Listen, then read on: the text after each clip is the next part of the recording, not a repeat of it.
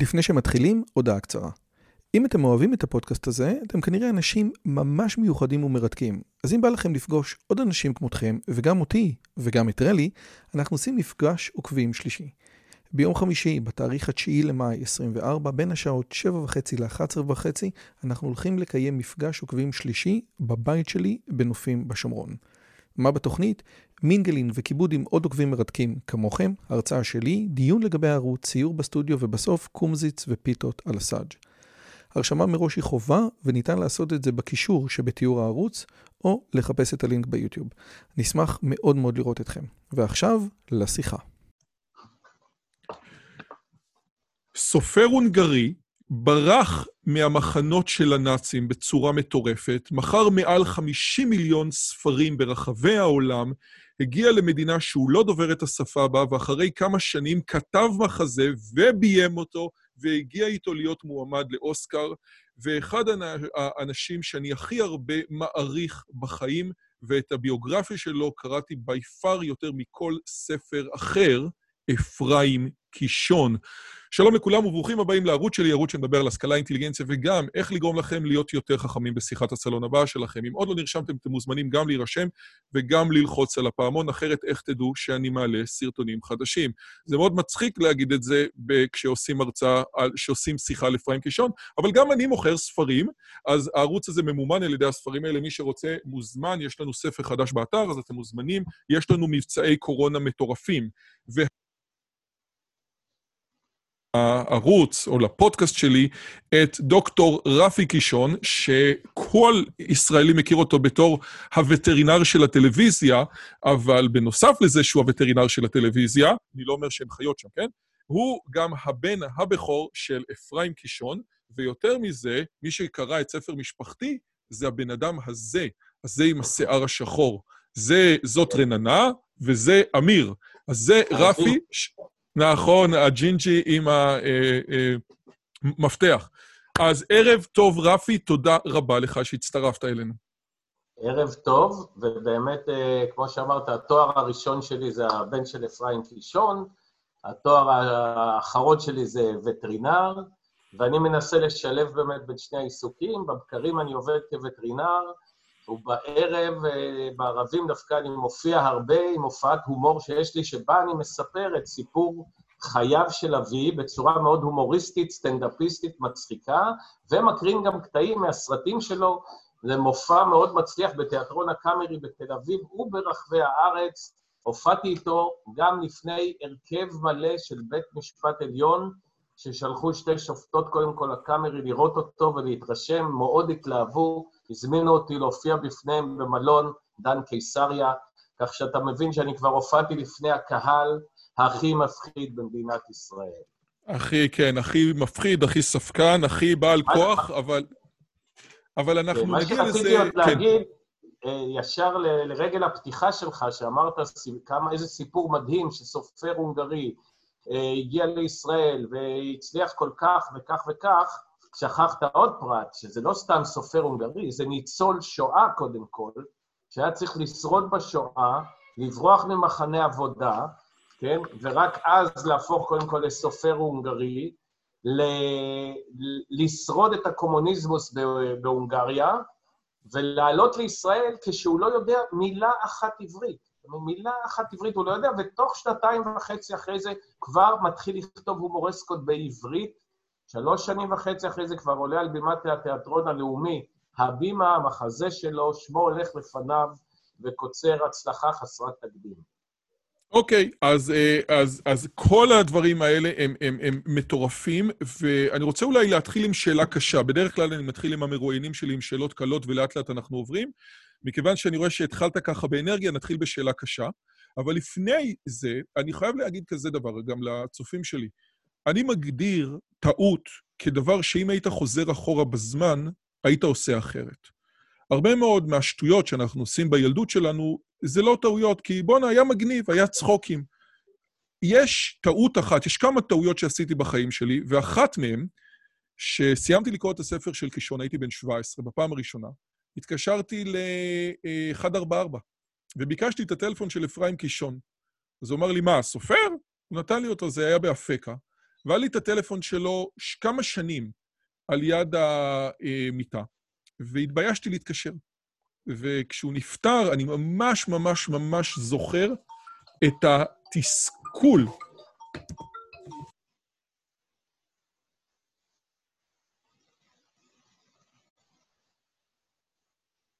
איתו, ואחרי שאני אומר כזה דבר, אתה איתי, אחרי שכזה אני מתלהב מאבא שלך, יש לי שאלה. אני דיברתי עם כמה אנשים צעירים לקראת הריאיון הזה. רובם לא מכירים את אפרים קישון. השם הזה אולי מצלצל, הדור הצעיר אין לו מושג מי זה, הוא לא יודע מי זה ארבינקה, את סאלח שבתי הוא קרא אולי בוויקיפדיה, אין לו מושג מי זה השוטר אזולאי. איך קרה שהדור הצעיר לא מכיר את אחד מגדולי ההומורוסטיקנים שהיו פה? כן, זו באמת שאלה טובה ו- וחזקה. אמ, דרך אגב, רק חוזר למה שסיפרת, לסיפור הקטן, באמת חבל שלא התקשרת אליו, כי אנשים תמיד התפלאו אה, שהוא, ממרומי הוד רוממותו, האדם הידוע, המפורסם ועסוק, היה נורא חשוב לו לקבל את הפידבק הזה. תהיה בטוח שאם היית מתקשר לו ואומר לו את התלהבותך, הוא היה עומד ומדבר איתך בעניין, ואפילו שואל אותך שאלות, איזה סיפור אהבת ומה אהבת פה, נורא עניין אותו, כי תסכל אותו תמיד המקצוע הזה, שהוא יושב לו לבד בבית, כותב שורות נמלים נמלים של מילים, והוא לא שומע את הפידבק, אוקיי, הוא רואה שזה נמכר, הוא מבין שהוא מצליח, אבל לראות את הקהל צוחק, לשמוע את התגובות, זה היה לו מאוד מאוד חשוב. תמיד הייתה לו סבלנות לכל אחד שבא ו... דיבר איתו על הנושאים האלה. יופי, אז רק אה, עכשיו בייסת אותי עוד יותר, נהדר. בוא, תמשיך. אני דרך אגב רואה שיש לך גם אה, קשר הונגרי. אה, אנחנו מטרנסילבניה, ככה שזה היה יום ככה, יום ככה. אני, אני סופר פה חמש קוביות אה, הונגריות מאחוריך, שמאחורי הכתף. אה, אני אה, אומן חושים. אתה רואה, יש לי גם כל מיני דברים. אני קורא מחשבות, אז איך בין היתר. טוב, יאללה, למה... כן. למה אבא לא מפורסם? קודם כל, אני... כן, למה לא מכירים אותו הצעירים? קודם כל, מזל עוד שיש את הסרטים שלו, ש, שהם עוד בכלל משאירים אותו בתודעה, הם ממשיכים ומקרינים אותם, ואת זה, ואת זה עוד חלק מהנוער יודע. דרך אגב, עשו עכשיו סרט נהדר בערוץ יס, yes, בערוץ הסרטים לרגל 15 שנים אה, לשנת לכתו של קישון, ממש לפני כמה חודשים. אה, אני, פרח לי השם של הדבר הזה. אה, פרויקט מאוד מעניין, לקחו, חברת ההפקה לקחה זוגות של אנשים והקרינו בפניהם קטעים של קישון. תראה, ביניהם היו נגיד אני וניצה שאול, אוקיי, ברור שהתלהבנו, סיפרנו סיפורים וחוויות. היה אה, דווקא אבי נשר ואיזה מבקר קולנוע, שבאמת קשרו כתרים והתלהבו מאוד מקישון. המעניין דווקא, ואפילו המשעשע, היה חבר'ה צעירים, בלוגרים כאלה, שבאמת לא שמעו את השם קישון, והם רואים את הדברים האלה, ואתה רואה את ההתלהבות, ואתה רואה את, את, היכולת עדיין לרתק של כל הקטעים האלה, אתה חייב לראות את זה, אה, וכולכם, כי זה מאוד אה, משעשע, מחכים ומעניין. אבל השאלה... אתה יודע מה, רגע, שנייה, אז בגלל שהדלקת אותנו, אני ברשותך אעשה הפסקה של דקה וחצי מתוך סרט שאחותי מכירה בעל פה, ארבינקה, שבו אה. חיים טופול, שהוא הארבינקה, מקבל דוח חנייה ומתחנן בפני השופט שיוותר לו על הדוח, דקה וחצי, הסרט הזה גם ביוטיוב וגם יהיה בתיאור הסרטון. רק שנייה, אבל, כן. אה, כן? לא הצגת את זה נכון. הוא לא מקבל דוח חניה. רגע, נו, כן? באמת, הרסת לי עכשיו את הכל. נו, באמת. אז טוב. דקה וחצי, שימו לב לחיים טופול, שכמו שאומר אפרים קישון, בתקופה ההיא לא היינו בני אותו גיל. סליחה, אני מבקש סליחה, אני קפצתי רק לשנייה לשתות צפל אספרסו. קפצת ואני... לשנייה? בוא הנה, אדוני, את זה תגיד לשופט. מה? תני לו 15. 15. מה, אבל גברתי, את רואה שאני כבר פה ואני יכול... אדוני, אתה מפריע לי בשעת מילוי תפקידי. תשובה קולעת, שוטרת. מה, אבל בחיי, בשביל ספל אספרסו קטן עכשיו אני אשלם... אדוני, עוד מילה אחת חצופה ממך, ואני רושם לך גם 83 א' בשביל העמדת רכב על המדרכה. אתה רואה? בגלל הדברים האלה לא סובלים את המשטרה, אתה רואה? 83 א'. 83 א'. אבל תסבירי לי למה, בחיי, אני לא... אני לא לשכת מודיעין, אני רק שוטרת תנועה. גברתי, יש לי רק שאלה אחת אלייך, אם תסלחי לי כמובן. כן, כן. מה את עושה הערב? אני פנויה. מצוין. מה? אדוני, אני אעצור אותך. רישיון הרכב שלך, בבקשה. אה, אין לי. אין לך, יפה מאוד. סעיף 23. ביטוח יש לך, אדוני? אה, אין לי. אין לך. אין ביטוח. אין ביטוח. בעצם גם מכונית אין לי. אין לך. אין לך מכונית? אין לי מכונית. אה, אין לו מכונית. אין לו מכונית. אה, הס- הספורטיבי האדום הזה של מי זה? אני- אני אמרתי לך, אני נכנסתי רק לרגע לשתות סבל אספרסו, אבל אתה לא נותן לי להסביר לך, אתה כל הזמן מדבר, מדבר, מדבר. אני חושב שכל פעם שאני רואה את זה, אני נזכר בעצות של אפרים קישון לשחקן המתחיל, מהספר חור במסך, ושם הוא כותב, אף פעם, אתה שומע?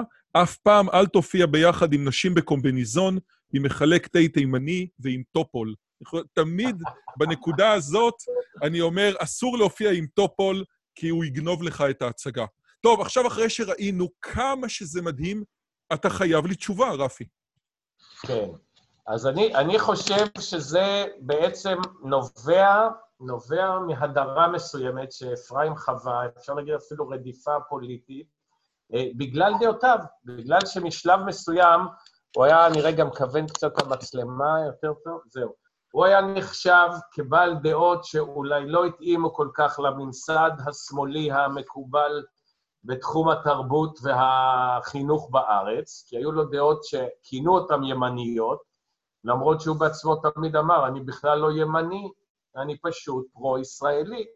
כן, היו לו דעות מאוד מרכזיות בעצם. למשל, הוא תמך אפילו ברבין בתהליך אוסלו. הוא לא היה איש ימין, ובטח לא ימין קיצוני, אבל לא התאים לאנשים הדעות האלה, ולכן הדירו אותו הרבה פעמים. מבחינה זאת, או שלא התייחסו אליו, או שהתעלמו ממנו, והוא לא הכניסו אותו למערכת החינוך עד היום, עד עצם היום הזה, בעצם הסופר העברי הנפוץ ביותר בעולם, חוץ מהתנ"ך, אחרי התנ"ך, עד היום הוא הסופר העברי הנפוץ ביותר. הוא יותר נפוץ מכל גדולי הסופרים העברים גם יחד. אם תיקחנה את ביאליק פלוס צ'רניחובסקי, את אלתרמן פלוס שלונסקי, את עמוס עוז, פלוס דוד גרוסמן, פלוס אתגר קרת, פלוס א' ב' יהושע, פלוס אחרים, כולם ביחד עדיין לא מגיעים לתפוצה שלו עד היום, 15 שנים אחרי מותו, והוא לא מופיע במערכת החינוך, כן?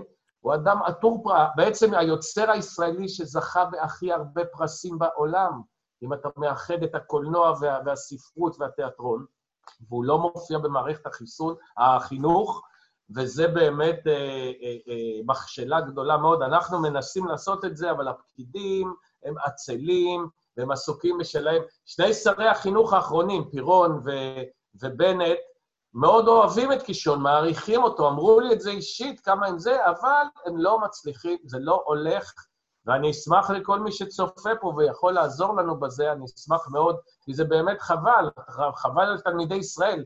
הם כל כך היו נהנים לקרוא את הסאטירות ואת הפיליטונים הקצרים, הקולעים והמצחיקים שלו, במקום ללעוס כל מיני חומרים ישנים ועבשים שמאכילים אותם, הם היו מקבלים פה חומר ציוני, ישראלי, ביקורתי, שנון, ענין, חבל מאוד, וזה באמת, באמת, כמו שנגעת פה בנקודה כואבת באמת. אגב, אז אני רוצה להציע לך תיאוריה קצת אחרת. ועוד פעם, אני אומר את זה מתוך האהבה והערכה הבלתי נגמרת שלי לאפרים קישון. כן, אני רוצה לתת אולי תיאוריה אחרת ותגיד לי מה אתה חושב עליה. קודם כל, אני בשונה ממך ואני מבין את ההתנסחות הפוליטית, אפרים קישון לא היה מרכז, הוא היה ימין. ירון לונדון, בשיחות הביוגרפיות שלו, אומר לו, בינך ובין פשיסט לא מבדיל שום דבר, ואז אפרים עונה לו, אתה לא מבהיל אותי עם ההגדרות שלך. אפרים קישון רואה את עצמו ישראלי שרוף בהקשר הזה שמעניין אותו מה קורה במדינת ישראל, מבחינתו שכל העולם ילך להתפוצץ, וזה ציטוט. וזה באמת נכון שבמשך הרבה מאוד שנים הממסד לא ממש אהב אותו, עד כדי כך שהוא אמר שהוא ירד מהארץ, וזה בהחלט נכון. אבל הספר של הביוגרפיה נכתב ב-93. מאז אפרים קישון קיבל את פרס ישראל, ומאז הוא נהיה, הוא חזר בצורה מחודשת לתרבות הישראלית. זאת אומרת, הספר משפחתי שידיעות הוציאו, הם הוציאו אותו ככה בערגה, בערוב ימיו, שכבר אפילו הם הסכימו להוציא את נקמתו המתוקה של פיקאסו, שזה ספר שב- שהוא יצא בהתחלה, לא היה שום מוציא לאור שהסכים להוציא אותו, כן? זאת אומרת, אפילו הוציאו את הספר משפט האבהות של יוסף הנגר, שאפרים בזמנו אמר, הוא לא מאמור לעניין את הקהל הישראלי. זאת אומרת, נכון. אהבה בלתי רגילה מהקהל. אבל אני, ה, ה, מה שכן אני רוצה לתת אולי, זה את התיאוריה של אדם ברוך בהקשר הזה, שהוא גם בן אדם שאני מאוד מעריך, והוא אומר את הדבר הבא, חלק גדול מזה של אפרים, יכול להיות שגם את, את הגששים אנחנו לא מכירים היום. והוא כותב בחיינו את הדבר הבא: התקופה חלפה, קישון מתח אותה מעט, אך בהיותו ערני הבין שהיא מסתיימת. התקופה של מה שהוא כתב, כן? ואז הייתה לו ברירה, לנוע קדימה עם רוח הזמן, אבל קישון בחר לנוע לרוחב. הוא, במקום להמשיך ולהשתנות בעברית, הוא עבר לשפות אחרות. הומור סיטואציה עובר ברוב השפות ברמה הפונקציונלית הראשונה שלהם, כן? זאת אומרת, זה מה שקישון עושה בעצם, האינסטלטור, הזוג ששוכח את משקפי השמש, מי שראה את הסדרה ייסורי אפרים, שמבוססת על ספר משפחתי, ראה הרבה מאוד הומור סיטואציה. הנה, אה, את ארט אה, בוכלוולד האמריקאי קראו גם בסעודיה ונהנו, וקישון פופולרי בגרמניה, ומתורגם בקלות לנורבגית. כי הומור סיטואציה כתוב למעשה בשום שפה, או אם תרצו, בכל שפה, כמו הוראות הפעלה למכונת כביסה. ומכיוון שהוא כתוב בכל שפה, אז הוא כבר לא ישראלי. מה אתה אומר על, ה, על התיאוריה הזאת של אה, אדם ברוך?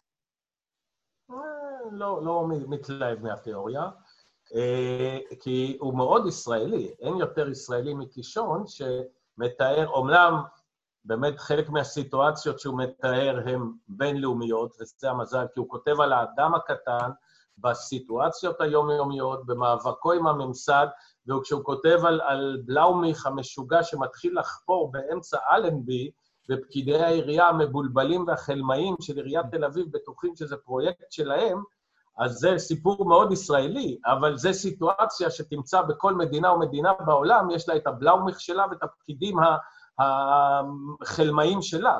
לכן, אה, זו, זה, הוא, הוא, הוא כותב על הסיטואציות הישראליות, אבל הוא כותב אותה בצורה כזאת שבכל מקום רואים. מדהים ביותר, למשל, הסיפור סאלח שבתי הרי. יש סיפור יותר ישראלי מזה, עולה חדש ממדינה ערבית, מגיע לישראל כעולה חדש, נמצא במעברה, דרך אגב, הכל זה השתקפות של סיפור חייו של קישון והקליטה שלו בארץ. הוא מגיע למעברה, מולו נמצא הקיבוץ, מוסד הכי ישראלי שיש, היחיד בעולם בעצם, ושם יש את הסיטואציה והמתחים.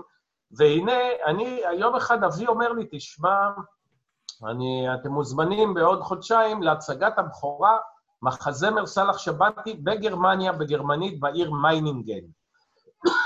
אמרתי לו, אבא, מה, מה סאלח שבתי? מה זה מעניין אותם סאלח שבתי? אתה עשית התאמות, עשית שינויים? ש... אומר, שום דבר, בני, הסיפור כמו שהוא, אפילו אתה תשמע את השחקן הראשי אומר כמה מילים בעברית, בדיוק אותה סיטואציה. והייתי שם, היינו במתח, הייתי במתח אם זה יתפוס, תשמע, זה היה standing ovation, שהקהל יצא מכליו והם רוקעים ברגליים, גם הגרמנים, זה ממש מפחיד. ראינו שתי הצגות כאלה יום אחרי יום, זה היה פשוט עשר דקות הקהל עומד ולא מפסיק, ופתאום הבנתי, זה, העיר מיינינגן למשל, היא הייתה מזרח גרמניה לשעבר. ואז אתה מבין שוב פעם, אמנם זה סיפור כל כך ארץ-ישראלי, אבל זו סיטואציה כל כך בינלאומית. הוותיקים מול החדשים, המתנשאים מול אלה שהם קולטים. כי גם במזרח גרמניה, הוותיקים אומרים להם, אתם צריכים לשכוח את המנהגים הקומוניסטיים הישנים שהבאתם איתכם משם. אתה אומר, זה כמו... אתם מסתובבים עכשיו למערב הדמוקרטי. זה כמו אורי זוהר ואריק איינשטיין במערכון המפורסם של אה, לול. אני רוצה להקריא משהו שאפרים קישון כותב בביוגרפיה שלו, שירון לונדון שואל אותו על ההומוריסטיקנים החדשים. אז הוא מדבר על יונתן גפן, אה, יאיר לפיד, תראו איזה קטע, מוטי קירשנבאום, והוא אומר, כל אחד מהם מוכשר בהחלט, אבל גם הם שוכחים, הוא כותב את זה ב-93, תראו כמה שזה משעשע, שביבי נתניהו יצא פעם לפנסיה, וששובתי קופת החולים יצאו מהאף, ואילו הנושאים הקטנים, כמו מכונת הכביסה, שרברב, התחבורה הציבורית והיחסים עם המאהבת, הכלבה ומשקפי הקריאה שלא מצליחים למצוא, דווקא הנושאים האלו יישארו עד קץ כל הימים. זה מעניין לראות את זה, כן? זאת אומרת, להסתכל על סטנדאפ כיום ולהסתכל על אה, אה, אה, הגששים, כן? היום, היום ההומור של הגששים לא עובד, כי יכול להיות שביבי נתניהו עוד לא יצא לנו מהאף, ושופטי קופת החולים עוד לא יצאו לנו מהאף, כן? זה, זה, זה גם יכול להיות, כן? זה נכתב ב-93. עכשיו, אני רוצה לשאול אותך שאלה, יש כל כך הרבה דברים בספר, אבל אמ- אמרתי, מה אני רוצה שתספר, ויש דבר אחד שכל פעם אני חוזר אליו בסיפורים שלי. אבא שלך, החיים שלו ניצלו לא בזכות השחמט, אלא בזכות שהוא קרא את המאחורה של הספר. ואתה יכול לספר את הסיפור המטורף הזה? אתה מתכוון על הספר שחמט? אה, כן, כן, בדיוק. כן, מה שקרה שהוא הוא היה באמת שחקן שחמט מעולה, ובאמת הכיר את כל ספרי השחמט בעל פה. זה מה שהיה, זה, זו הנקודה החשובה. כבר אז הייתה לו יכולת שינון כנראה יוצאת דופן. הוא הגיע למחנה עבודה יחד עם צעירי יהודי הונגריה, הוא היה אז בן 20, שנת 1944, בפתח מחנה העבודה שהיה בסלובקיה, מקבל את פני מפקד המחנה האכזר ואומר להם, חזירונים יהודים, הגעתם הנה כדי לעבוד עד צאת נשמתכם. אתם תצאו מפה רק בארונות מתים, ואני אדאג לכך שזה יקרה לאט ובייסורים רבים. אבי וחבריו בטוחים שהם לא יצאו מפה בחיים, אבל בתוך אבי כבר המורד הקטן אה, אומר, אני לא אתן לה, להם אה, להרוג אותי, אני אנסה לברוח מפה. אה, הוא עובד בנגרייה, ושם הוא פוגש בחור צעיר שהוא גם שחקן שחמט מעולה. כל פעם שיש הפסקה, הם מתיישבים על הרצפה ומוצאים לוח שחמט קטן ועושים איזה משחק. באותו יום הם שחזרו משחק ידוע של אלופים, אה, ושיחקו את המהלכים, זה משחק מתוך איזה ספר פתיחות ידוע, שפתאום צל מוטל עליהם. אבי מרים את ראשו לאחור לראות מי שם מטיל את הצל, איזה סקרן תורן, והוא אומר, הדם קפה בעורקיי.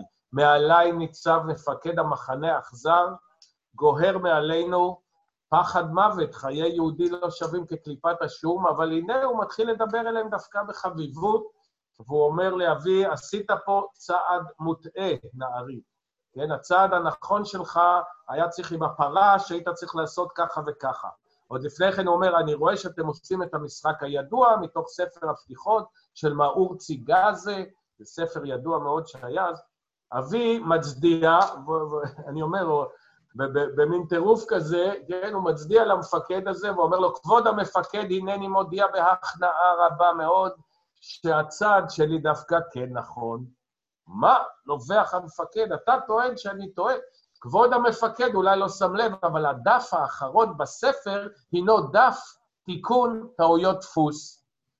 והצעד הזה שבפנים הספר הוא מוטעה, זה מתוקן בתוכו. המפקד מציץ בספר שיש לו, רואה את זה, לוקח את אבי אליו ו- ו- ומודיע לו שהוא הולך להיות המורה הפרטי שלו לשחמט.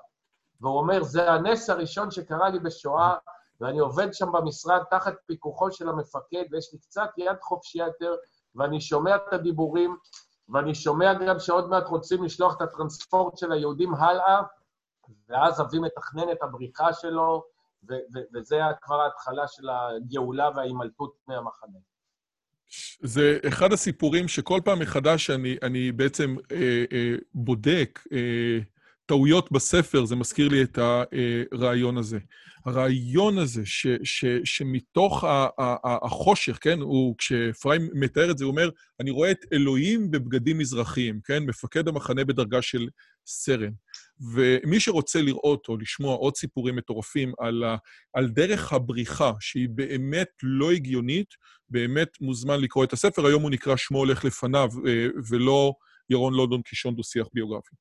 אה, דבר נוסף, וזה לפני שאנחנו מגיעים לצד שאותי יותר מעניין, שזה באמת הרעיון הזה של האומנות המודרנית, זה לאבא שלך היה, אה, הייתה מתודה או סיסטמה מאוד מאוד מעניינת כשהוא כתב. זאת אומרת, הוא בעצם, הוא, הוא גם אומר את זה, כן? את העושר שלו, ואפרים קישון, מהרגע שפעם אחת עבדו עליו באחד מהסרטים, הוא לקח לעצמו אה, כלל לקרוא טוב טוב את החוזים שהוא חותם עליהם.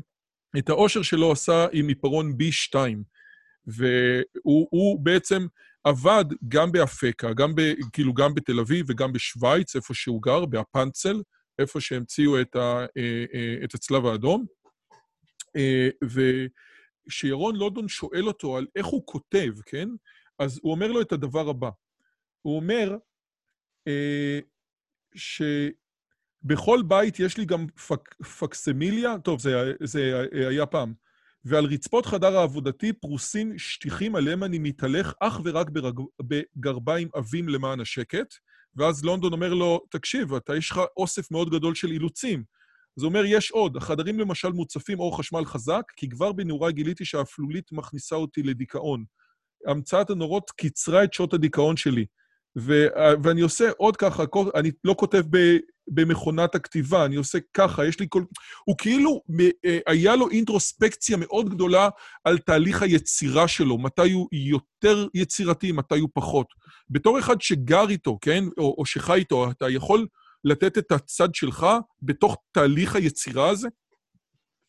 כן, אז זה, בזה בעצם אני תמיד אומר, הקרבה בינינו, אני רופא, כן, שמתמחה בפעולתה הביולוגית של, של גוף האדם והחיה, ובתרופות גם מתברר שאבי גם בתחום הזה, הוא מאוד uh, הבין שהאדם הוא לא רק יצור רוחני נשגב, שדעותיו ורעיונותיו הם uh, שורים עליו, אלא הוא הבין שזו מכונה, מכונה ביוכימית, שיש אותה, הרבה פעמים הוא אמר לי, בני, אם אתה חש דיכאון, אתה חש ירוד, אפילו כל, כל השקפת העולם שלך כרגע דיכאונית, דע לך שזה יכול לנבוע מסיבות פשוטות מאוד פיזיולוגיות. הטמפרטורה לא נכונה, קר לך, אין מספיק אור, הלחץ דם שלך נמוך, תשתה קפה מתוק עם סוכר, תאיר את החדר.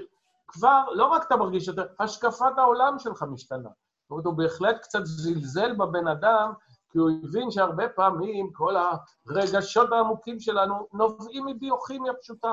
ולכן עד היום, דרך אגב, אני גר בבית של אבי באפקה, ברגע זה אתה מתראיין פה איתי בביתי באפקה, אם אתה רוצה לראות פה איזו הצצה קטנה, אם אני אקח רגע את המצלמה סתם, במקרה פה ליד, אתה מצליח לזהות מה כתוב שם?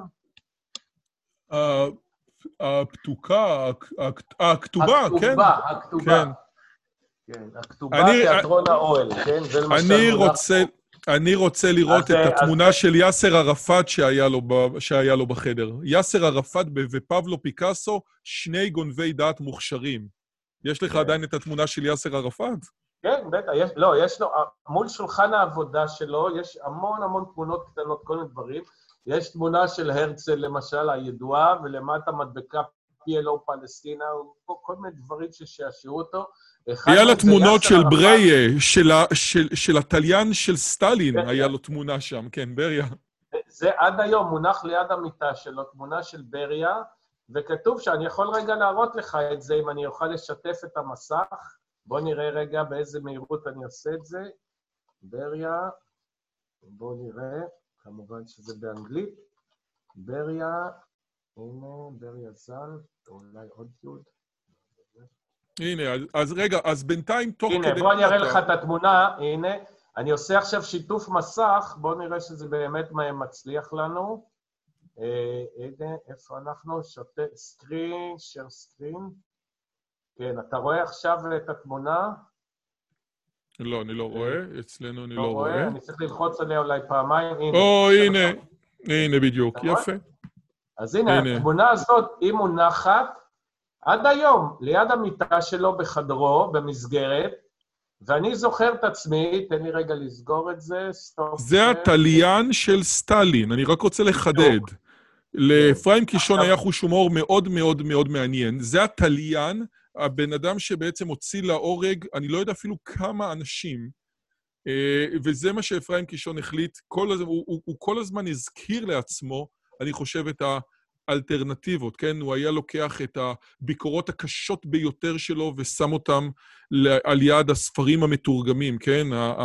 החיים גמזו, כן? אה, ש, שבעצם כל הזמן גמז, כן? אני חושב שהמילה לגמוז הגיעה מחיים גמזו. היא, היא, הוא כל הזמן התייחס אליה בצורה מעניינת. אה, ה- אז ה- זה- דרך אגב, עם הברי הזה, אני, כילד, כשהתחלתי ללמוד לקרוא, אני רואה את התמונה של האיש, לא יודע מי זה, אני אומר לו, אוי, אבא, אני רואה כתוב ברי הז"ל, זה היה חבר טוב שלך? הוא אומר לי, השתגעת בני, זה אחד מגדולי הרוצחים הפסיכופטיים, התליין של סטלין, וככה וככה. אמרתי לו, אז אבא, למה ברי הז"ל? הוא אומר, בני, כל בוקר אני מתעורר, מבט ראשון, ברי הז"ל, יופי, היום כבר התחיל יותר טוב. וכמו מה שאמרת, זה היה הומור פנימי בינו לבין עצמו, אף אחד לא ראה את זה, זה שעשע אותו פשוט, יום-יום, זה, זה עד היום שם. אני רוצה לתת אולי עוד איזושהי שאלה. אה, יש, אני יודע, אני גם כן סופר, אבל אני לא סופר של... אני, אני לא מגדיר את עצמי בתור סופר, כן? כי אני כותב אה, לא פרוזה. אבל אני יודע שיש שתי אסכולות של סופרים. סופר אחד, שהוא מתחיל לכתוב סיפור, אין לו מושג מה יהיה בו. זאת אומרת, הסופרים שאומרים, הדמויות מספרות לי מה יהיה, סטיבן קינג, כשהוא מתחיל סיפור, הוא לא יודע איך הוא ייגמר. אפרים קישון היה אחרת לגמרי. אפרים קישון אמר, כשאני מתחיל, אני כבר יודע איך זה ייגמר, ו- ואני רק צריך לשייף. למעשה, וטופול מספר את זה, בחזרות, כשהם היו עושים חזרות בלהקת הנחל, אז אפרים קישון אמר להם, בקטע הזה תעשו פאוזה, כי הקהל יצחוק בצחוק רם, אני לא יודע איך עושים את המבטא ההונגרי הזה, והם חשבו שהוא מטומטם. רעמי צחוק, רעמי צחוק. ו- והם, הם, והם חשבו שהוא מטומטם לגמרי, וזה באמת היה. זאת אומרת, הוא כמו בשחמט, הוא ראה את עצמו כמו בשחמט שיודע לתכנן מראש את, ה, אה, אה, אה, את ההתנהלות ואת ההתנהגות האנושית. וזה משהו שהוא ממש ממש מעניין. זאת אומרת, ידע מראש כשהוא ניגש לכתוב סיפור, איך הוא ייגמר. אתה רוצה לתת על זה את הזווית שלך? כן, אבל תן לי עוד להשלים עוד פרט אחד ששאלת איך הוא היה מבחינה התנהגות ש... של הסביבה שהשפיעה עליו, סיפור קטן שגם מדגיש את זה, כמו שהוא בעצמו אמר שהוא זקוק לאור כדי להרגיש טוב, אז היה ידוע, כשהוא טס לחו"ל, הוא היה לוקח במזוודה שני דברים, בצל ירוק וארבע נורות של 400 ואט. בצל ירוק, פשוט הוא אוהב לאכול את הירק הזה, ולא היה את זה באירופה תמיד, אז הוא היה לוקח איתו במזוודה למגינת ליבה של אשתו, שהייתה מגיעה איתו, היא הייתה אומרת, אנחנו זוג לבוש בקפידה, נראים אלגנטי, מגיעים למכס בשוויץ, המוכס האלגנטי פותח את המזוודה, סירחון של ארבע קילו בצל ירוק יוצאים מהמזוודה, ואני רוצה לגבור את עצמי מרוב בושה, אבל אבא שלי, הוא אוהב את הבצל והוא לוקח את זה איתו. וארבע נורות, הוא אמר, כל בית מלון שאני מגיע אליו, זה מאורה עטלפים חשוכה, ואני שוקע כבר בדיכאון. תוך שתי דקות הוא מחליף את הנורות בחדר, ואור יקרות נשפך, החדר הופך להיות לחדר ניתוח באיכילוב, היית יכול לעשות שם, וככה הוא פשוט ידע שהדברים האלה משפיעים על זה. עד היום בבית פזורים עשרות מודדי חום ומודדי לחות ומודדי לחץ אוויר, כי הוא ידע שהם משפיעים עליו. ועכשיו טוב. לשאלה טוב, ששאלת כן. על, ה... על היכולת הכתיבה שלו. הוא קודם כל היה אוסף כל הזמן רעיונות. הוא היה הולך, אה, אתה יודע, אז לא היה סלולרי, אחרת הוא היה בטח רושם את זה שם, היה מוציא פתק קטן, פתאום היה ככה מזדקף, מוציא, רושם לעצמו כמה מילים, קפץ לו רעיון, ואחרי זה הוא היה מאבד את הרעיון. הוא היה באמת כותב בצורה פרפקציוניסטית, שהוא היה הולך ומלטש את מה שהוא כתב עשרות פעמים. בסופו של דבר כתב היד שלו היה נראה כמו חרטומי מצרים, בלתי קריא, מתיקון על תיקון על תיקון, ורק אה, הח- ה- ה- המדפ- הקלדנית במעריב ידעה בכלל אה, להדפיס את זה ולפענח את זה, כי הוא היה כותב רק עם עיפרון על נייר לבן. לעולם לא נוגע במכשירי תיווך, כמו שהוא קרא לזה. עכשיו, אני, אני אראה רגע שנייה, אני, אני רק רוצה לחדד לצופים מה ההגדרה של להיות פרפקציוניסט בהומור, כן? המתרגם הגרמני שלו, כן, קראו לו טובורג, והוא בעצם תרגם את כל היצירות שלו מעברית ל... ל או אני, אני לא יודע, הוא, הוא כאילו כתב אותו מחדש לא, הוא תרגם את זה בגרמנית. מאנגלית, זה מה הוא תרגם את זה, שמעניין, סליחה, הוא תרגם את. זה מאנגלית לגרמנית, אבל מכיוון שקישון ידע אנגלית, הם, הם ניהלו ביניהם כל מיני אה, חליפות מכתבים, והרעיון היה שהוא היה משנה מדי פעם, הוא היה סופר גדול מאוד, קישון קרא לו שלונסקי של השפה הגרמנית, ו, והוא היה מדי פעם משנה, ושאפר, ושהוא היה משנה, אפרים היה שם לב, הוא היה אומר לו, אל תשנה, והם היו רבים, ואפרים קישון אומר, פעם אחת התווכחנו על פני שלושה עמודים, האם בשביל מדינה לא חשובה בדרום אמריקה, צריכים לקחת את ה... את, את, אני לא יודע מה, את פרו את אקוודור מול. ונצואלה. את אקוודור מול ונצואלה. והוא אומר, אתה צריך לקרוא, אני, אני לצערי הרב, אין לי את זה, הוא אומר, אתה צריך, הוא, הוא אומר לירון לונדון, אתה צריך לקרוא את הטיעונים כדי להבין עד כמה הומור זה עסק רציני, וכמה האנשים שמתעסקים בו הם אנשים רציניים מאוד. זו, זו בדיוק הנקודה. כל אלה שאומרים, מה, מה זה הומור? אני מספר בדיחות, כולם נשכבים, מה זה בעיה לכתוב הומור? וזה אני תמיד אומר לאנשים, אין קשה יותר מכתיבה הומוריסטית, כי זו כתיבה צריכה להיות מדויקת לחלוטין, ואתה צריך להגיע לפאנץ', ובום, לגרום לדבר המופלא הזה שגורם לאנשים לצחוק, וזה בנוי על דיוק מושלם, ודרך אגב, בגלל זה כל טעות דפוס וכל טעות הגהה הייתה משגעת אותו, כי זה היה הורס לו את, ה, את הפואנטה. והוא תמיד היה צוחק, כל האנשים אומרים, עזבו, מה זה הומור? איזה כל אחד יכול לכתוב. כן, הוא אמר, כל האנשים אומרים, מה, אני לא יכול לכתוב כמה סיפורים מצחיקים, למכור מיליונים בגרמניה ושווייץ, לקנות וילות ומכוניות, ואני יכול, אני פשוט לא רוצה. ככה אמרו כל הקולגים הסופרים, שקנאת הסופרים מילאה אותם, עד כדי כך שהוא קרא לארצנו ארץ כנען, אבל עם קנ"א. מקנאה. אגב, כן. אגב, שזה, ב- אגב, האלמנט השני שגרם קצת להדרה שלו, כי הוא הצליח קצת יותר מדי ממה שציפו מעולה חדש שפה מנסה להתבסס. בהקשר הזה של המבקרים, אחד המבקרים הגדולים ביותר שלו היו מבקרי התיאטרון, כן? חיים גמזו. היום אף אחד לא יודע מה פירוש המילה לגמוז, כן? אבל הרעיון זה כאילו, לגמוז זה לקטול, ובספר שלו, שהוא לא מוכר בכלל, שנקרא חור במסך, שלפני הריאיון אמרת לי שזה אחד הספרים שהוא הכי אהב, הוא מדבר על המבקרים, והוא אומר ככה, אה, כזה דבר. אני רוצה להקריא, כי זה כל כך נפלא וזה גם נורא מחדד את מה שאמרת. הוא אומר, מן האמור לאל, אין בשום פנים ואופן להסיק, כאילו אין בין מבקרי התיאטרון גם אנשים שקולים, בהירי תפיסה ובעלי נימה תרבותית להפליא. יש גם מבקרים כאלה. סימן ההיכר שלהם, הם כותבים ביקורות טובות על המחזות שלנו. עם שאר הבריונים נמשך המאבק למין בריאת העולם. מאז טוענים המבקרים בוויכוחים פומביים סוערים שהם אינם חייבים לדעת להציל ביצה כדי לפסוק עם החביתה עשויה כהלכה, ואילו אנשי התיאטרון מוחים על כך שהחביתה שלהם תישפט על ידי אדם בעל אולקוס. השאלה הנצחית היא, מה היה קודם, הביצה או האולקוס? ואז הוא מגיע למשפט האלבותי. בסופו של דבר, כמו שאמרת, שכל אחד יכול לכתוב, אפשר להבין לרוח מעמד המבקרים. הם פשוט מבקשים להשפיע על האומנים שיכתבו, ישחקו ויביימו, כמו שהוא, המבקר, היה עושה, אילו ידע לביים, לשחק ולכתוב. הקרב נטוש. אילו ידע, כן? הוא היה רוצה, אבל הוא כישלון טוטאלי, אז מה נותר לו? זה בערך כמו הבדיחה החביבה על ההוא שעף מקורס טיס, ואומרים לו, לאן אתה רוצה ללכת? הוא אומר לנ"מ. למה? אם אני לא טס, אף אחד לא יטוס.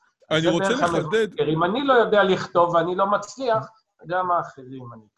אני רוצה לחדד את מה שאמרת, בגלל שאני כן מתעסק בכתיבה הומוריסטית, ואני כן כותב פאנצ'ים, ואחד, הס... אה, אני חושב שאחד הסטנדאפים הטובים שאני יצא לי אי פעם לראות, היה סטנדאפ של ביל קוסבי, שנקרא אבהות, מ-1982, אני גם אעשה לינק בתיאור הסרטון.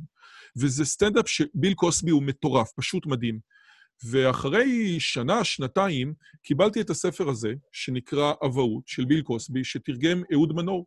ואני קורא את הספר, והוא לא מצחיק. ו... אבל הוא נשמע לי מוכר, ופתאום אני מבין שהספר הזה זה התסריט של הסטנדאפ המעולה של ביל קוסבי. זאת אומרת, הטקסט עצמו לא היה מצחיק. זאת הייתה הפרזנטציה של ביל קוסבי שהרגה את זה, ש... או, או שעשתה את זה מדהים. ואצל אפרים קישון, מה שהוא כתב עצמו היה מצחיק. אתה יכול לקרוא את ספר משפחתי, אתה יכול לקרוא את השועל בלול התרנגולות, אתה יכול לקרוא את, את, את אני, אני לא יודע מה, את חור במסך, וזה מצחיק אותך, ואני חושב שזה דבר מאוד מאוד מאוד מיוחד. כן, זה, זה יכולת, אפשר להגיד היום, יכולת שכמעט פסה מן העולם. בגלל שהטלוויזיה ואמצעי ההמחשה תפסו את הבמה המרכזית, אז היום כל כותב וכל זה, הוא כבר כותב לטלוויזיה, הוא כבר כותב את הפאנצ'ים האלה שהצטלמו טוב, המכונת צחוקים כבר מפעילה את הצחוקים המוקלטים, וזה כבר אחרת, הוא כבר לא ציר, לא, כבר האנשים לא סומכים על הכתיבה המזוקקת, האנינה, המושלמת, כי יש להם את האמצעי הסיוע, יש להם את ההוויות, יש להם את ההצחקות, יש להם את הסלפסיק, יש להם את המצלמה, ושלא נדבר עוד על המכונת צחוקים, שבזה אבי תמיד ראה אה, אה, עלבון ל- לאינטליגנציה. כן? זה דרך זאת- אגב הייתה כן. טעות שלו, שהוא לא הבין שאין, זו דרך העולם, ובסדרה שהזכרת, אה, אה, מדינת היהודים. שעשו, לא, בסדרה שעשו על פי הספר, ספר משפחתי, אה. ייסורי אפרים, הוא לא הסכים שיש, שיהיה הקלטות צחוק, כן? שלא שיהיה צחוקים המוקלטים, ו, וזה לא היה טוב, כי כל המקומות האחרים, אנשים אמרו, בוא'נה, תראו איזה פאנצ'ים, איזה מצחיק, פה לא צוחקים כל כך. כי אנשים רגילים כבר לשמוע את הצחוק. אפילו סיינפילד, ירום הודו, הוא כותב, הוקלט לפני קהל חי. אבל איך תדע מה הטכנאי קול עושים אחר כך? לקחו צחוק מפה, שתלו אותו פה, הגבירו, הכפילו, אה, אתה מבין? זה מה שהולך היום. ופה, פה, את הצעד הזה לכיוון הטלוויזיה, הוא לא השכיל כל כך לעשות, אה, אביב. אוקיי, אה, וזה באמת, עוד פעם, זה דור אחר שראה את הדברים, ואני לא חושב שהיה איזשהו מעבר שהיה כל כך מטורף כמו המאה ה-20 ברמה הזאת. אפרים קישון, אני מזכיר, נולד ב-1924. הזמן, אין, אין לנו עוד הרבה זמן, ורציתי אולי לגעת באחת הנקודות שבאמת גם קישרה בינינו, הסרט שלי על אומנות מודרנית, שהוא הגיע באמת בזכות הספר אה, אה, נקמתו המתוקה של פיקאסו, אבל למעשה, למעשה, הרעיונות שלו עוד הגיעו קודם, בחור במסך, כן, על, על כל התיאטרון האוונגרד, כן, המטומטם הזה, הוא כותב את הדבר הבא, שה- ש- שאיך נראה, איך, איך נראה הבימוי בתיאטרון האוונגרד. הוא כותב ככה, שמחזה מודרני הצועד עם הזמן חייב להתחיל בערך בתיאור במה כזה. שטח הררי צחיח עם מעט ירק בשיפוע של 38 מעלות בצד הימני של הבמה, אך בשום אופן לא ירוק בהיר. במרכז הגיאומטרי של השטח, בגובה של 2-3 סנטימטרים, נמצאת פלטפורמה בצבע בז' עם נקודה חומה בגודל של כדורסל לא מנופח עד הסוף. בקצה השמאלי החזיתי של הפלטפורמה מונח סיר לילה הפוך חסר ידית, צבוע בצבע צבאי, צבאי מעליו בחלל בגובה של המשקוף קטר. הקטר קשור לאפסר ממוסמר במסמרי פליז המדלדל ברפיון למטה, אולם אינו מגיע עד הקרקע.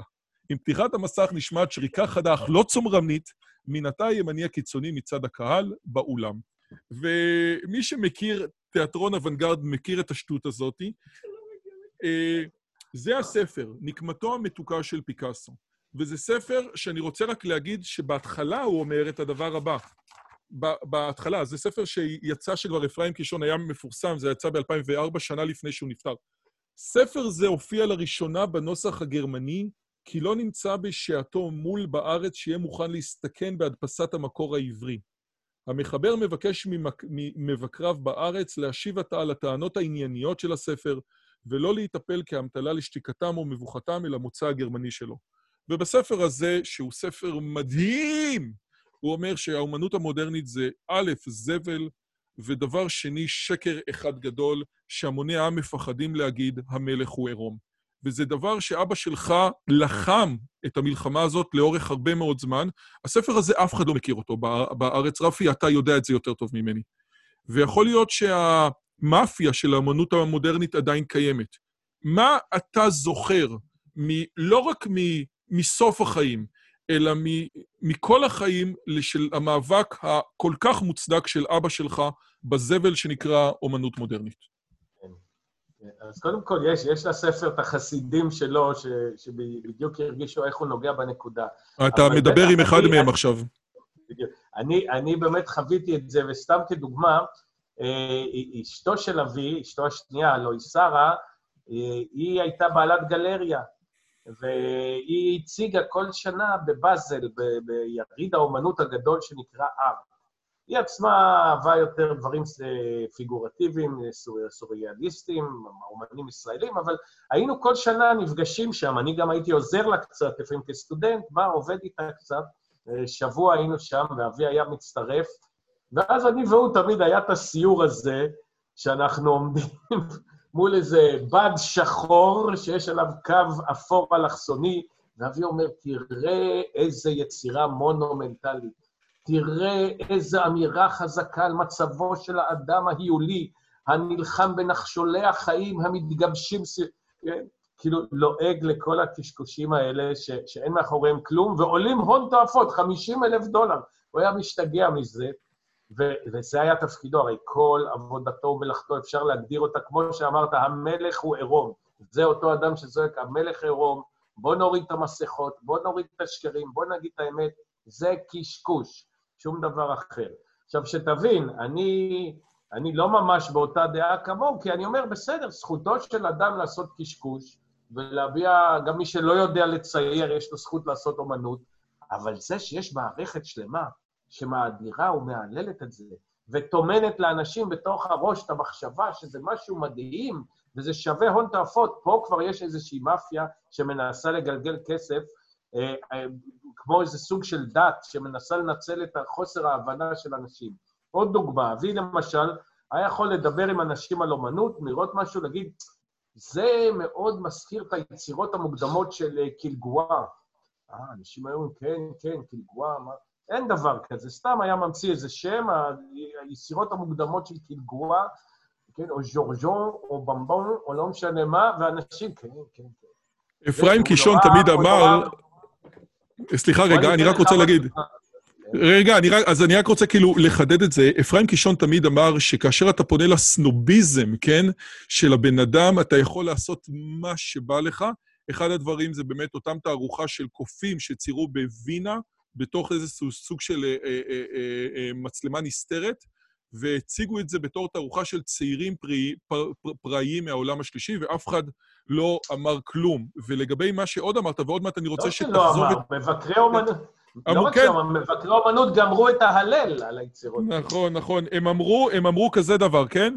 אה, כתב העת הגרמני, די צייט, בירך את האומנים מאפריקה על גישתם הבלתי קונבנציונלית, שימו לב, זה, זה אמיתי. חרף העובדה שלא ניתן להתעלם מהשפעת שני הציירים האירופאים, מלביץ' ומירו, אני מתמודד בתמונות בהנאה וביראת כבוד. זה קופים שנתנו להם טוש וצבעי יכול גואש והם קשקשו. ולגבי מה שאתה אומר, שאבא שלך היה מחרטט חרטוטים, אז הוא כותב פה, יש פה בעמוד אה, 66, הוא, הוא אומר, יש פה מילון למה באמת הדברים האלה אומרים, מבנים רכים ומתנחשלים של משחק כוחות פסודו-נרקיסטי תוסס, האובייקט האומנותי זה כתמים חומים בפינה השמאלית, ניגונים ספירטואליסטים מעורטלים בעלי אזוטריקה אב-טיפוסית הזויה, זה כמה ריבועים ירוקים, וקדם תודעה סהרורית על-הנדסית של זחיפות לוהטת בעלת בליסטראות סמי-ארכאיות לעבר שתי קבוצות של ישות היוליות, זה שני קונדומים מנופחים. גאוני. זה באמת נהדר. כן, הדברים האלה מאוד, מאוד הרגיזו, אתה תבין? אה, אני, רוב ה... שוב, אני אומר, אני אה, מבין את ה... הבנתי את זה טוב מאוד, כי זה... זה הוא, הוא, הוא ידע את ה... אתה יודע שיש לו גם אה, מחזה על זה. תוציא את השטקר, כן, המים רותחים. נכון, אבל המחזה הזה לא תורגם. כן, כן, כן, הוא, הוא, הוא גם כתב על זה בזה, וגם הוא אמר שאת המחזה... הוא מחזה עברי שהצליח לא, מאוד. לא, למשל, הו הו יוליה, אה, שזה מחזה שדן במערכת היחסים של רומאו ויוליה, לו הם היו מתחתנים, כן? זה מחזה שניתן היום לראות אותו ביוטיוב, אבל הוציאו את השטקר, זה מחזה שהוא אה, אה, ככה פחות מוכר, הוא גם, אבל בהחלט מדבר עליו הרבה. בוודאי. דרך אגב, מה שלא יודעים, שהוא עוד עשה ממנו סרט, סרט באורך מלא של שעה בגרמנית בגרמניה. סרט לטלוויזיה, אני עוד זוכר, ראיתי אותו לייב כשהייתי סטודנט שם, סרט מאוד יפה, משוחק, נהדר, מבקר האומנות, שמשתמש בדיוק באותם ביטויים שכרגע אמרת, המבנים הקוביסטיים הזורמים אל תת המודע האקסטרריסטי ולשם אדם, הוא משחק את זה נהדר, סרט אה, באמת אה, נהדר שהוא עשה, מי תוציא את השטקר. אני רוצה אולי לסיים את השיחה שלנו בזה, הספר האחרון שאני כתבתי, כן, והלוואי להגיע לכפות רגליו, כן, זה נקרא אינטליגנציה. ובאינטליגנציה בסופו של דבר אנחנו רואים שלא כולם נולדו שווים. אפרים קישון היה בן אדם מאוד מאוד מאוד אינטליגנט. האישה האחרונה שלו, אם אני זוכר, הייתה דוקטור שהקדישה את עצמה רק להוציא את אה, אה, אה, כתבי חייו. זאת אומרת, באמת, בסופו של דבר, מדובר ביצור שלא מן העולם הזה. הוא כתב את המחזה הראשון שלו באיזה, על, על הקרחים, כן? בתוך איזה מחסן, תוך כדי שהוא אוכל רסק עגבניות במשך איזה כמה חודשים עם נרות. הוא באמת היה פנומן שלמד את התנ"ך, שלמד עברית ממילון. הוא מספר שפעם, אה, שפעם כומר, שרצה לי לקרוא את התנ"ך בשפת המקור, שאל אותו אם אפשר ללמוד עברית. אז הוא אומר לו, אי אפשר. אז הכומר אומר לו, כן, אבל אתה למדת. אז אפרים קישון עונה לו, אני לא ידעתי שאי אפשר. ואני חושב שכל דבר שהוא עשה, בין אם הוא היה צורף, היה לו חוש טכני מאוד מאוד מאוד אה, אה, אה, גדול, כל דבר שהוא עשה, הוא עשה בצורה הטובה ביותר, למרות שבמשך שנים לא הייתה לו הצלחה בארץ, כן, המול של מעריב אמר לו, אין, אין ביקוש לספרים שלך, את כל מה שהוא כתב, הוא כתב בעברית, ואז תרגם את זה.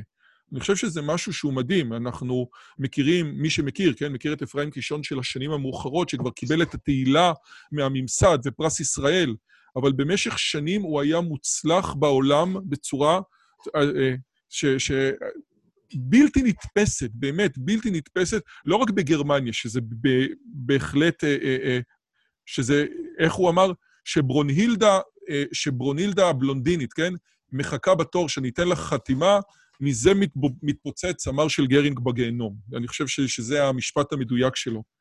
ו... בדיוק, כשהיו אומרים לו, אומרים לו, איך אתה כניצול שואה, כיהודי, כישראלי, חוזר ועובד בארצות האלה, מוקד האנטישמיות והנאציזם, אוסטריה, הונגריה, גרמניה, הוא היה אומר, מה זאת אומרת, איך? אני חוזר בחדווה רבה. הרי אני לא חוזר כיהודי יהודון קטן ומתרפס, אלא אני חוזר כישראלי גאה, עם היצירות שכתבתי בעברית על מדינת ישראל ועל אנשיה, והילדים והנכדים של התליינים שלי עומדים שעות בתור כדי לקבל ממני חתימה על הספרים האלה. וזה ניצחון גדול של היהדות וישראל, וזו תבוסה אדירה לנאצים, לנאצים ולאנטישמים, וזה גורם לי לסיפוק מאוד גדול. כי הוא באמת ראה במדינת ישראל את החזון והתקווה היחידה לעם היהודי, והוא הוא, הוא מאוד ייחל שישראל תישאר מדינה חזקה ובוטחת. הוא גם אמר, עד ימיו האחרונים, כמה שהוא היה מבקר גדול של כל חולייה של החברה, הוא אמר, מדינת ישראל היא הפלא הגדול של המאה ה-20. הוא העריץ את מדינת ישראל. ואני חושב, האמת היא, עוד רציתי לדבר ככה על ההבדל בין אפרים קישון לדן בן אמוץ, אבל אולי, נז, אולי נשאיר את זה באמת לשיחה הבאה. אני רוצה לסיים. בציטוט של, שנמצא בספר משפחתי, והוא אומר כזה דבר, וזה פשוט מדהים. יש הטוענים שקנייתה מרצון של ההורים המקומיים לצאצאים היא תופעה חולנית למדי. כותב שורות אלה נמנה עם הטוענים האלו, אבל נשאלת השאלה, האם כה מפליא שאנחנו מאוהבים ביוצאי חלצינו המופלאים, שהם אולי קצת חצופים ובלתי מנומסים, אולי אף מעט בלתי מחונכים וגסי רוח. הקיצור, בלתי נסבלים, לחלוטין. אבל הם בכל זאת הילדים שלנו, אם לא אכפת לכם.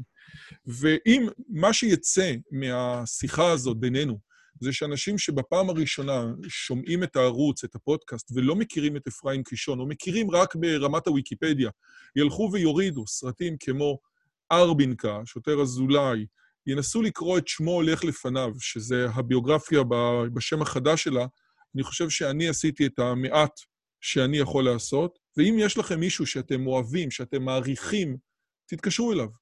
פשוט תתקשרו אליו, תגידו לו את זה. זאת הייתה טעות בלתי רגילה שאני עשיתי, ואני מספר אותו כדי שאחרים לא יחזרו על הטעות שלי. אז כן. רפי, אני- אני- תודה אגב, רבה. כן.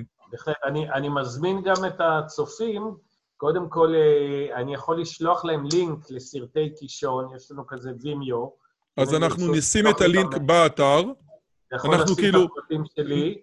גם חשוב, כי מי שרוצה להזמין, אני מופיע עם ההופעה הזאת, שאני מופיע איתה בתיאטרון הקאמרי, אני יכול להראות לך למשל איך זה נראה פה, אה, הפוסטר הזה למשל של הקאמרי. אז כן, אנחנו נשים את כל הקישורים בתוך תיאור הסרטון, אז יהיה לנו ככה את הכל. כל מי שרוצה לדעת עוד, או לקבל, או, או, או להזמין את ההרצאות של דוקטור רפי קישון, יכול אה, אה, לעשות את זה דרך כל, כל הקישורים שנראה בתוך הפוסט. בהחלט, כי אה, אני מופיע הרבה בחוגי בית, ואפילו ימי הולדת של מבוגרים, זו הצלחה נהדרת, זו הופעת הומור ענינה. קהל הדתי הלאומי למשל מאוד אוהב גם את ההופעה הזאת, כי היא נקייה לחלוטין, מצחיקה מאוד, מאוד פרו-ישראלית וציונית. ויכול להיות שגם אפרים קישון מאוד אהב את הקהל הדתי-לאומי, ואני חושב שאחד הדברים שהוא אמר, שה... שיש משהו בפחד מהגיהנום שהוא יותר טוב מהמוסר האתאיסטי החילוני, אבל זה כבר בהחלט רעיון לשיחה אחרת לגמרי. אז דוקטור רפי קישון, תודה רבה לך. אתה רואה שדיברת פה עם אה, מעריץ קישון אה, רציני מאוד. אה, תודה רבה רבה. אם הגעתם עד לכאן, מגיע לכם כל הכבוד. אז תנו לי להגיד לכם שלושה דברים קצרים. הדבר הראשון, אם שמעתם משהו בשיחה שמעניין אתכם, שאתם רוצים לקחת הלאה, פשוט ספרו אותו לאנשים אחרים.